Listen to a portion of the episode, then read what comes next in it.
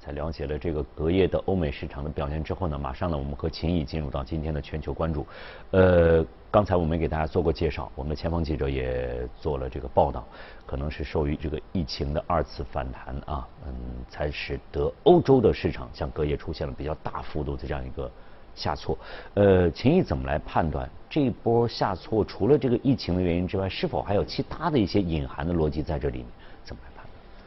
应该讲就是说，还是主要是跟整个一个疫情、啊、疫情有关系，包括英国就是说，它可能要再次要说要封封城是吧？类似，嗯嗯那么包括酒馆的话，你十点钟必要关闭，包括它也有巡逻队上去，五个人、六个人不能这个以上不能聚集啊。其实这个为什么呢？因为我们从英国它九月十六号它的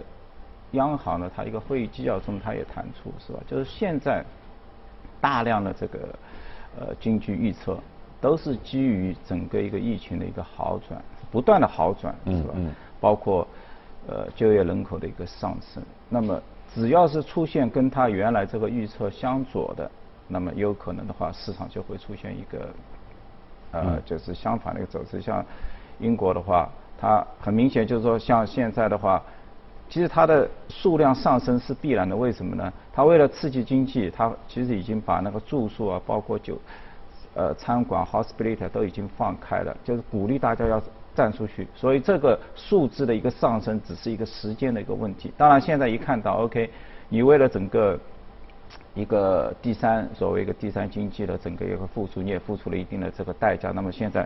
可能要要回撤，甚至我看他们也谈到一个就是一个负利率，是吧？嗯，对。刚才这个欧央行也表示不排除。再继续采取这些刺激的手段，实际上它已经现在整个的欧洲的，呃，包括欧央行也好，它的这个利率零甚至是负，这我我我们就就就在想，它还有什么比更好的手段去去刺激这样一个经济的？就是说，因为直接拿整个一个，就是说在货币利率，如果是有持续不断的一个财政刺激政策的话，那当然你的货币政策上可以缓一缓。嗯嗯。当你的那个。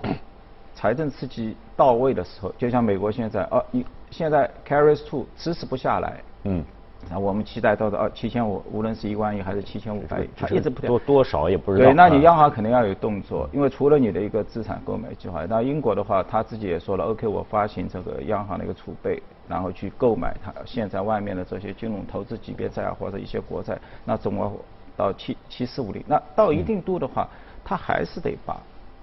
整个现在维持在零点一的这样的一个利率，还得往下去，就像最后做到 OK， 你像那个日本，包括像瑞典一样，就是走到一个走到相对的一个负值。其实现在市场就是它没有宣布，但现在市场已经认为它要走到，因为至少大概是一个期权呃期权的价格的话，显示它英国它可能就是到二零二一年的话，就是要。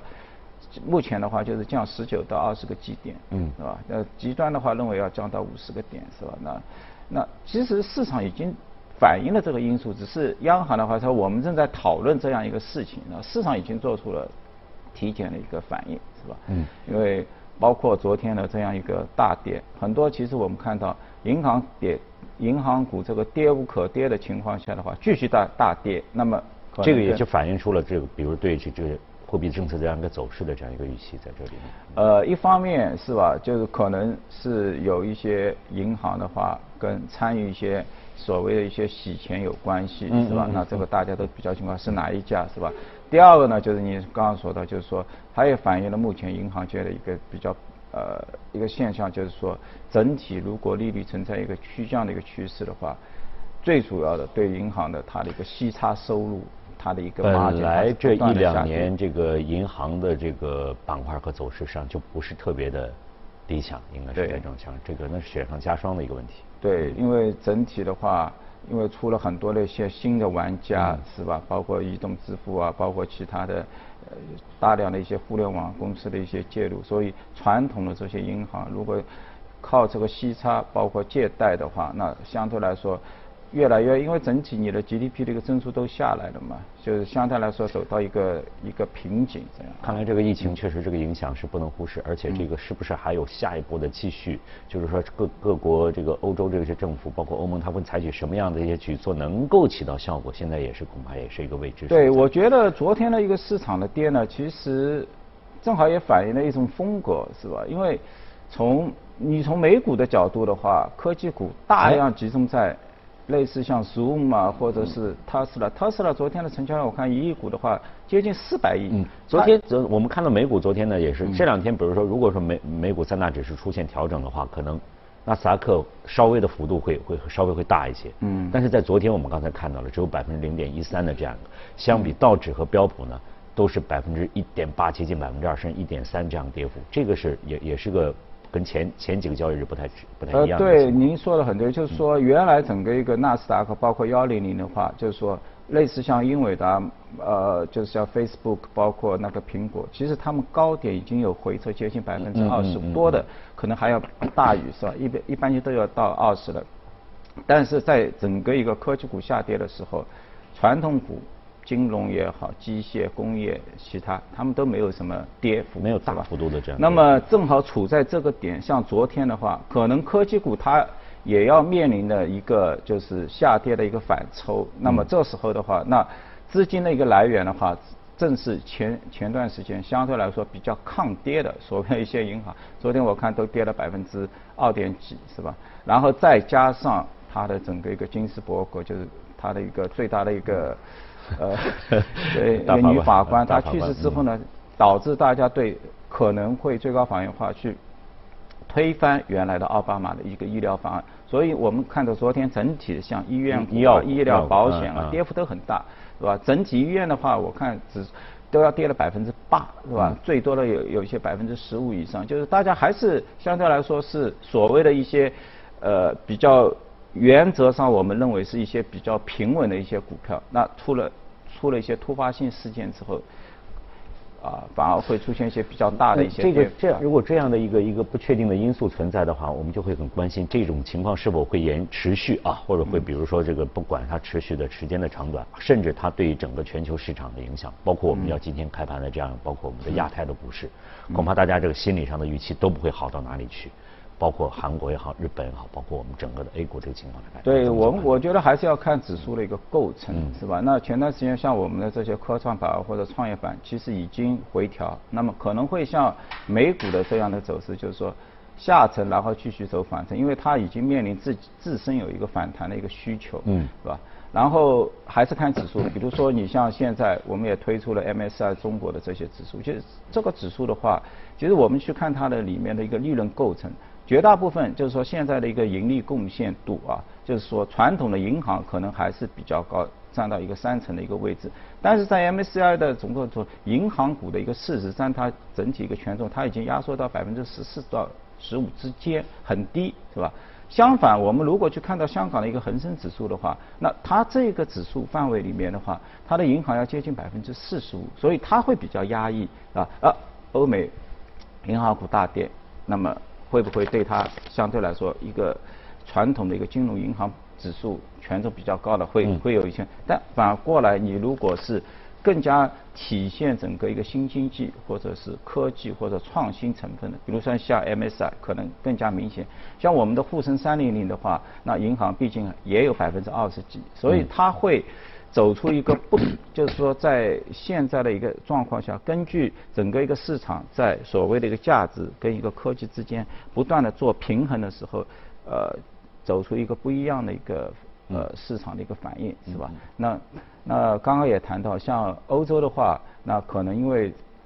整个一个指数更像更加像那 stock 六零零。是吧？更加偏向于价值啊，传统的一些银行，呃，包括一些矿产金属啊，往这个方面，就是说周期类的权重大一点。那么，所以在所谓的一个突发的整个一个疫情开始要加大这个防疫力度的时候，它的影响肯定是巨大的，是吧？那相反，你看昨天美股的这些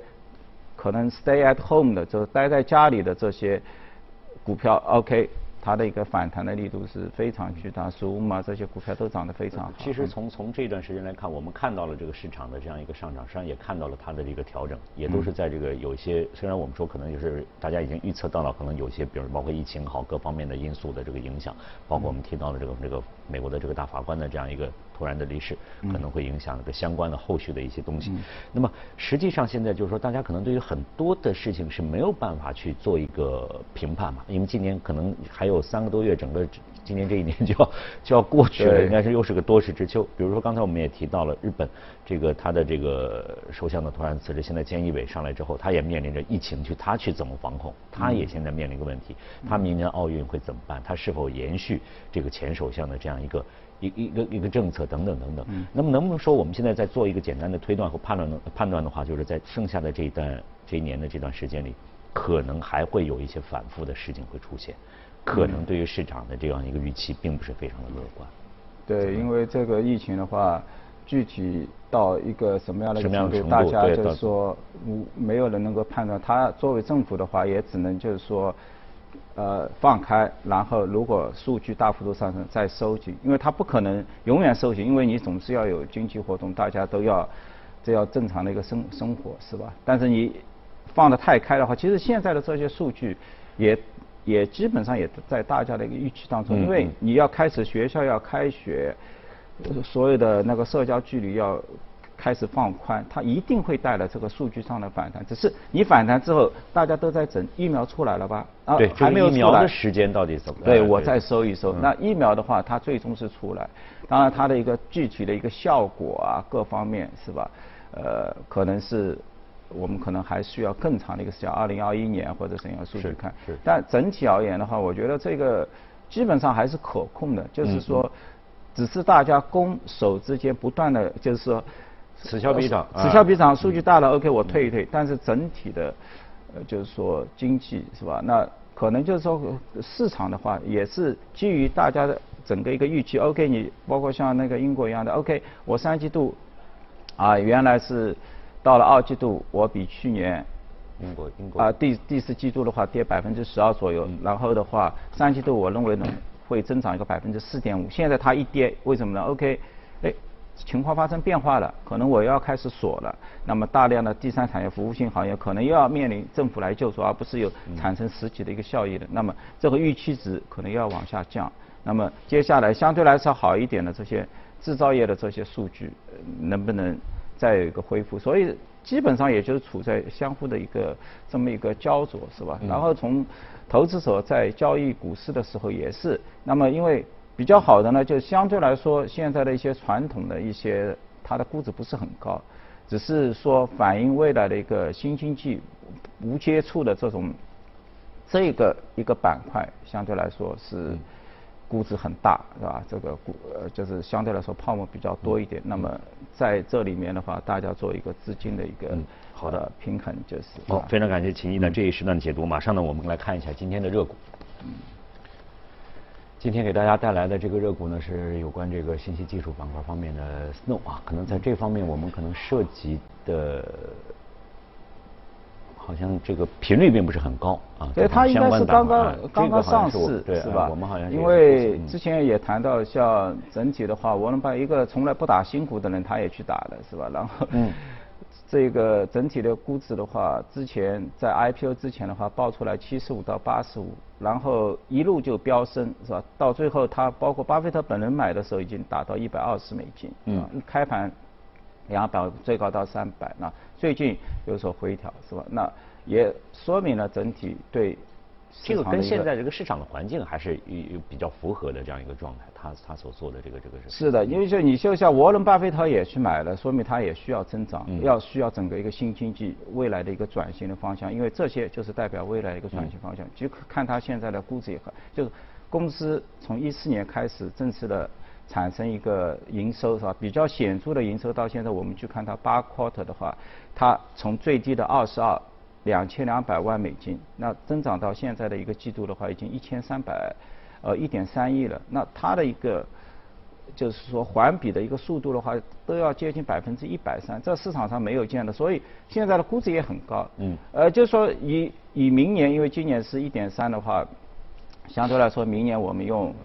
呃，它还是保持百分之一百的一个速度增长的话，十亿美金的一个收入。那现在的话 ，P S 比的话，基本上要达到将近六十多倍啊，这个反映了一个市场的一个高度的一个追逐。像包括像另外一个股票，像 Zoom 也是这样，是吧 ？Zoom 也是很高，就是说，那反映了就是说，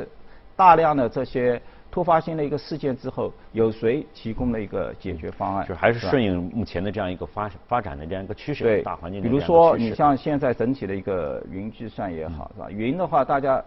大家都要上来，那面临的就是说 ，OK， 明显的话，可能就就是做一些基础的话，我们看 A W S 也好，包括微软的 Azure， 包括那个呃呃 Google 的那个 G P C 是吧？那个平台，那现在可能又加入到一个新的新的玩家，就是那个我们所说甲骨文。嗯。因为甲骨文之前也不存在，